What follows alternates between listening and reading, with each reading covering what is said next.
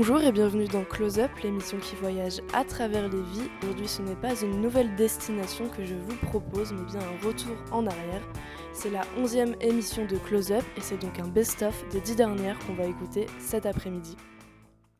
Vous allez pouvoir réécouter 5 de nos 10 invités de l'année et on commence tout de suite avec la chanteuse Cléa Vincent qu'on avait reçue lors de sa résidence au Confort Moderne.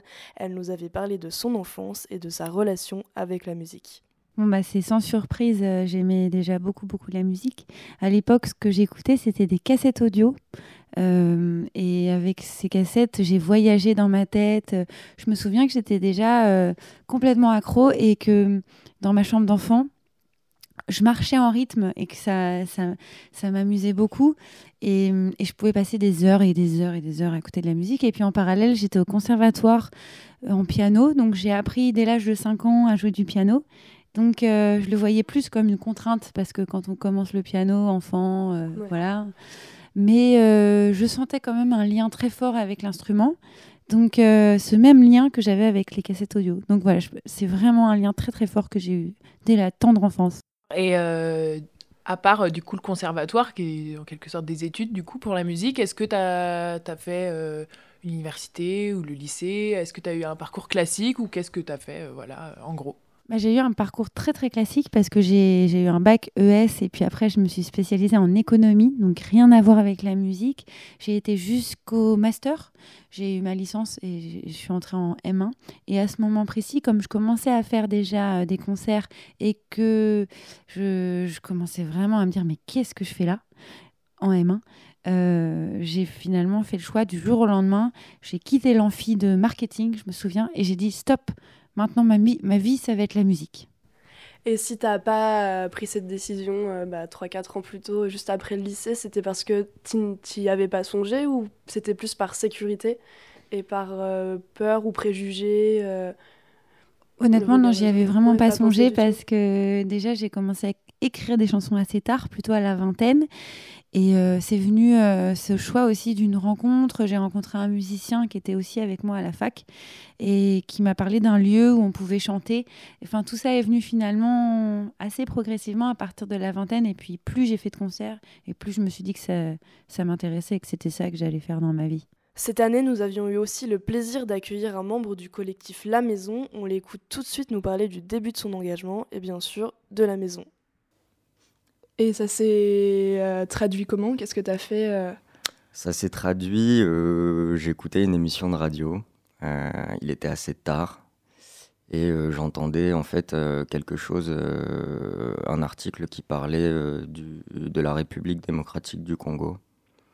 Et, et cet article parlait notamment d'un minerai, un minerai qui, là, dans cette salle, nous entoure tous, qui fait marcher nos appareils électroniques, qui nous permet d'avoir d'avoir nos ordinateurs, nos téléphones. Et euh, j'ai commencé à faire des recherches sur tout ça. Et j'ai commencé à prendre dans la gueule un peu plein de choses, des choses que je savais pas, qu'on m'enseignait pas en cours. Et là, je me suis dit qu'il y avait de la ressource à à prendre et que c'était certainement pas dans ce qu'on allait m'enseigner. Donc euh, j'ai commencé euh, à y aller de moi-même et euh, ça a été plutôt vite. Et du coup, vers où t'es allé? Est-ce que euh, t'es rentré dans une association en particulier? Est-ce que c'est toi-même qui as monté un projet ou quoi en rapport à, à ce qui toi te touchait et ce que tu avais envie de faire pour euh, les autres et tout ça? Est-ce que voilà, juste tu peux nous parler en fait de Ouais. Euh, ça? j'ai pas, j'avais pas la ressource pour monter un projet. Euh, le, la chose la plus, la plus intéressante à faire à ce moment-là, c'était moi de prendre de l'information personnelle pour me construire euh, personnellement une conscience politique euh, sur plein de choses. Et, euh, et c'est ensuite quand je suis arrivé à la fac euh, qu'il y a eu euh, la passe loi travail en 2016 que j'ai commencé à vouloir à avoir des projets de, de militants, quoi, à commencer à vouloir organiser des AG étudiantes. J'ai voulu aussi, avec des copains, monter une association de culture politique qui n'a pas trop abouti. Et puis, euh, et puis voilà, je me suis lancé aussi un peu dans tout ce qui était l'univers manifesta- manifestation euh, et autres méthodes d'action euh, politique que je pouvais faire à mon échelle d'étudiant. Euh, aujourd'hui, tu es très active dans la maison, ce qu'on appelle la maison. Est-ce que déjà tu peux euh, nous expliquer ce que c'est? Parce que peut-être que des, des, auditeurs n'en ont pas entendu parler ou pas beaucoup. Et puis ensuite nous dire ce que, ce que toi tu y fais. Ok, bah alors du coup la maison c'est un projet euh, qui s'appelait comme ça parce que parce qu'il était le nom la maison était alloué aux locaux où on avait eu ce projet au départ. Euh, la maison, c'était un projet euh, d'un squat euh, qui tendait à devenir un lieu d'hébergement pour les mineurs isolés. Et, donc, c'est un lieu qui a été ouvert au mois de juin 2018. Et, dans, cette maison, donc on avait pour projet de proposer à des jeunes qui n'ont pas de solution de logement, qui sont bien souvent à la rue de fait de leur statut, euh, de leur proposer un lieu où ils peuvent vivre, où ils peuvent euh, vivre en collectif, euh, où ça nous permettait de récupérer de la nourriture. Et, donc le projet, à la base, en dehors du fait que c'était un squat, on avait pour projet de le régulariser donc auprès des autorités, la préfecture, la mairie, etc. Donc on a fait les démarches pour monter un projet solide, quelque chose qui aurait pu s'étendre sur, sur à peu près une année. Et euh, ça a été assez rapidement avorté. On n'a pas eu de réponse euh, honnête de la part de la préfecture et de la mairie pour discuter avec nous. Et euh, le seul point de négociation qu'ils ont trouvé, c'est de nous envoyer devant le tribunal et de nous sommer de, de, quoi, de nous expulser. Vous avez été expulsé de, de la maison, ouais, celle qu'on connaît qui était... qui était rue du Jardin des Plantes. Voilà. Et maintenant, vous êtes où et euh, ils sont où ces, ces jeunes?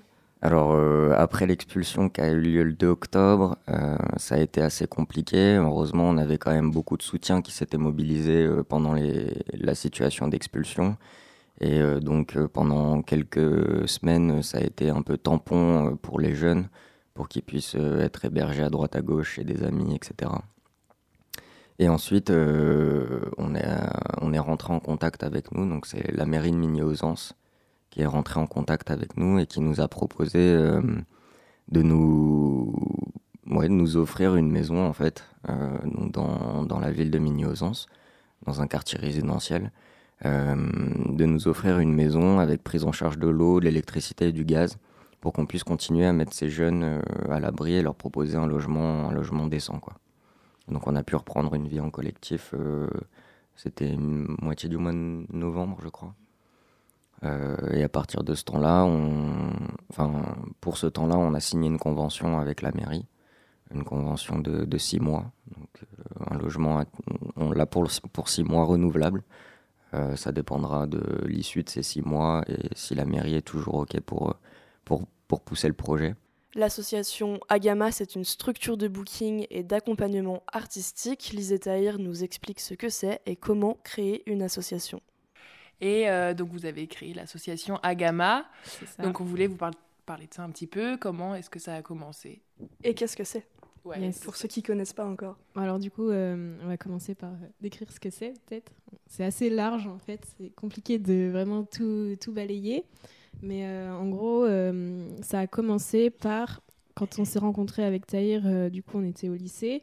Et, en fait, bah, tous les deux dans le milieu de la musique, on, voyait qu'on avait plein de potes, beaucoup d'entourage qui faisaient de la musique, mais qui ne savaient pas en fait comment, comment mettre ça à profit et, et faire des concerts.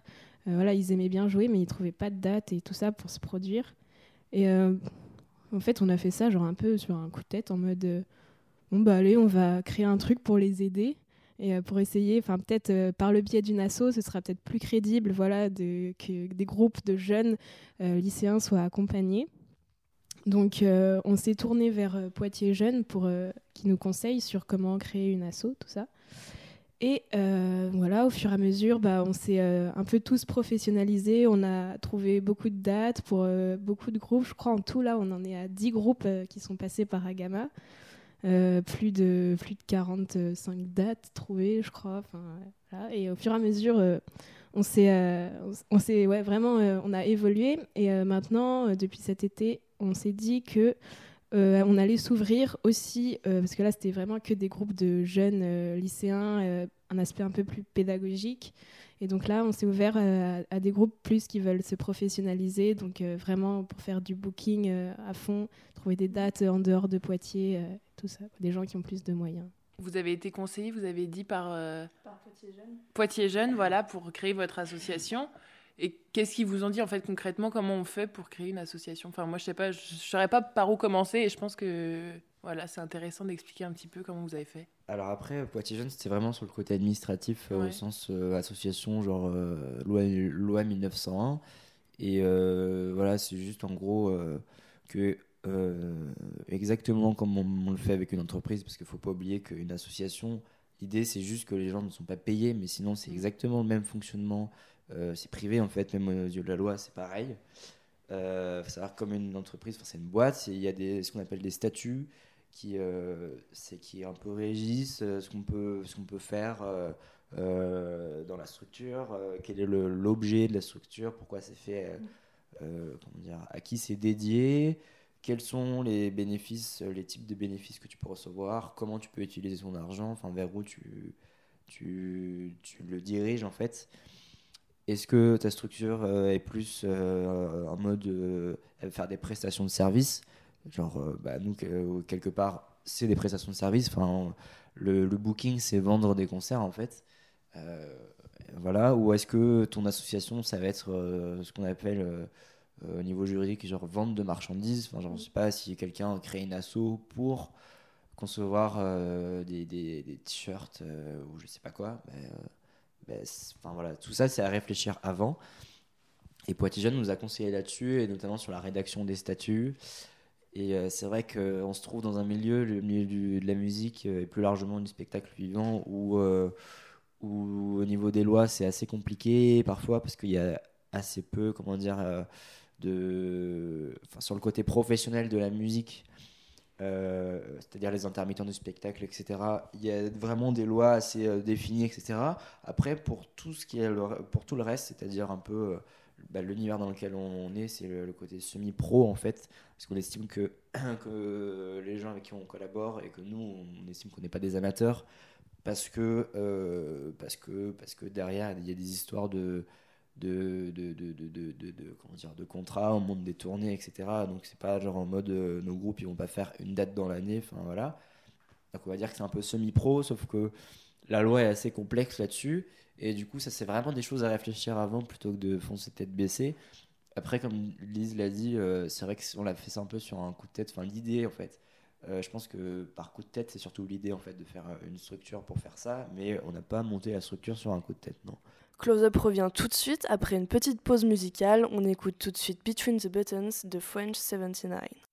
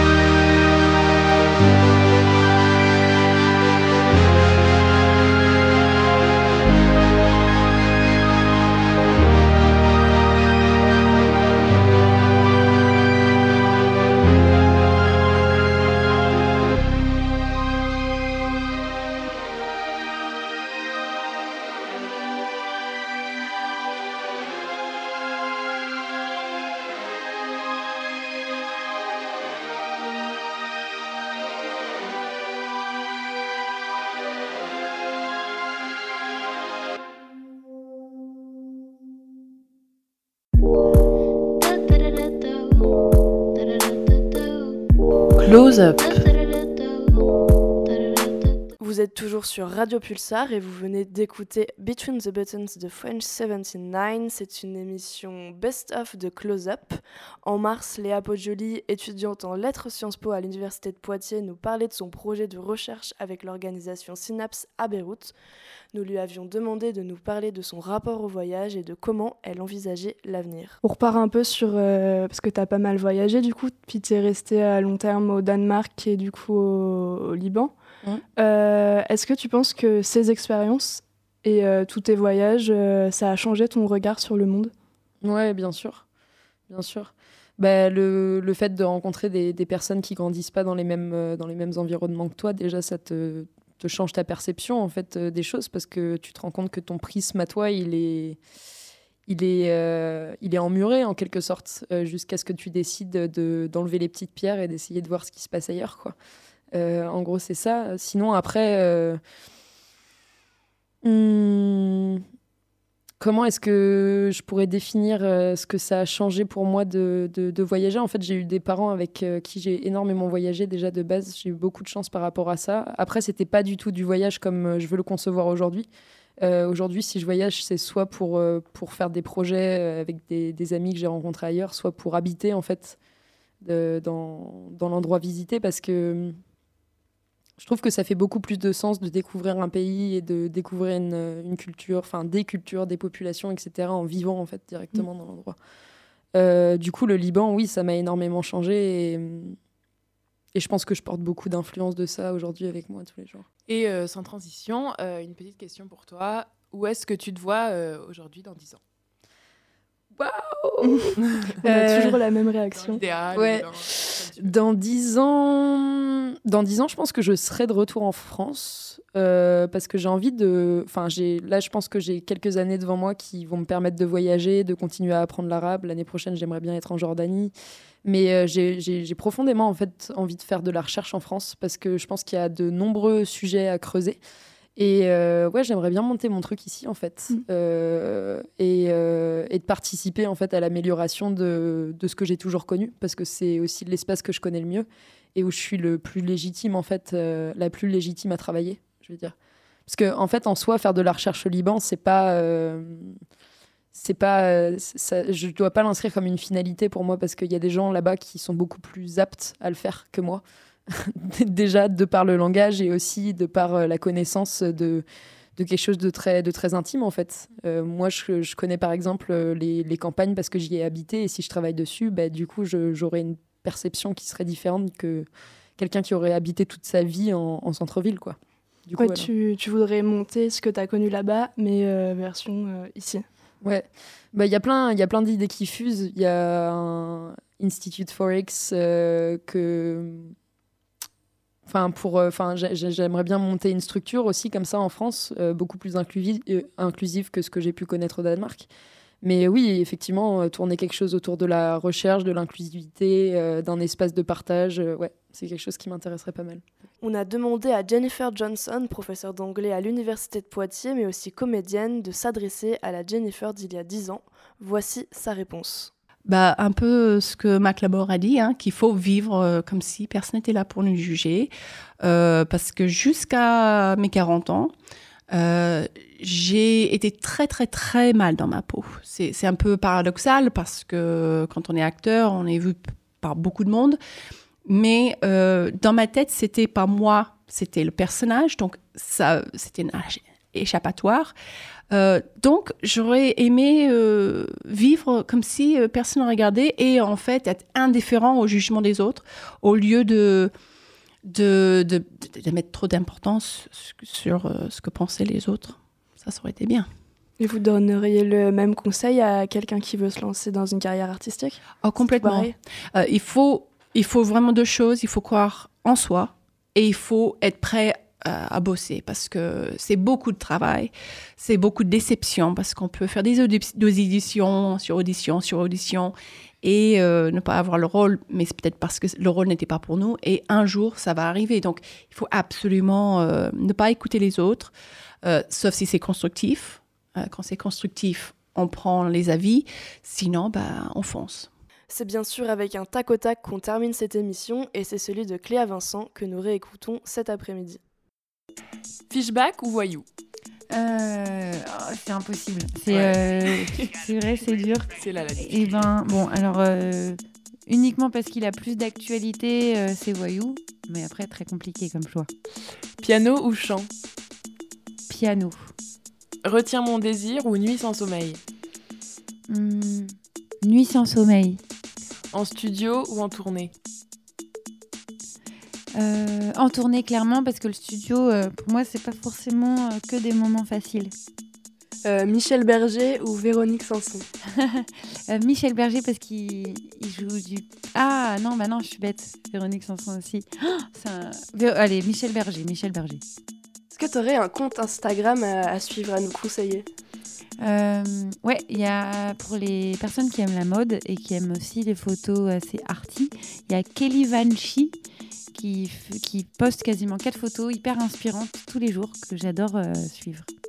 Un titre pour danser hmm, Alors ça dépend euh, à quelle heure de la nuit, mais oh, comme ça, je sais pas pourquoi il me vient euh, The Cure, Fire in Cairo. Un film qui t'a marqué Le Conte d'été de Eric Romer. Nuit parisienne ou Château perdu? Château perdu. Strass ou paillettes Strass. C'est la fin de cette émission. Merci d'avoir été là. On se retrouve dans deux semaines pour la dernière de la saison et donc pour un ultime voyage avant les vacances. On se quitte avec Small Town Boy par Arnaud Robotinet.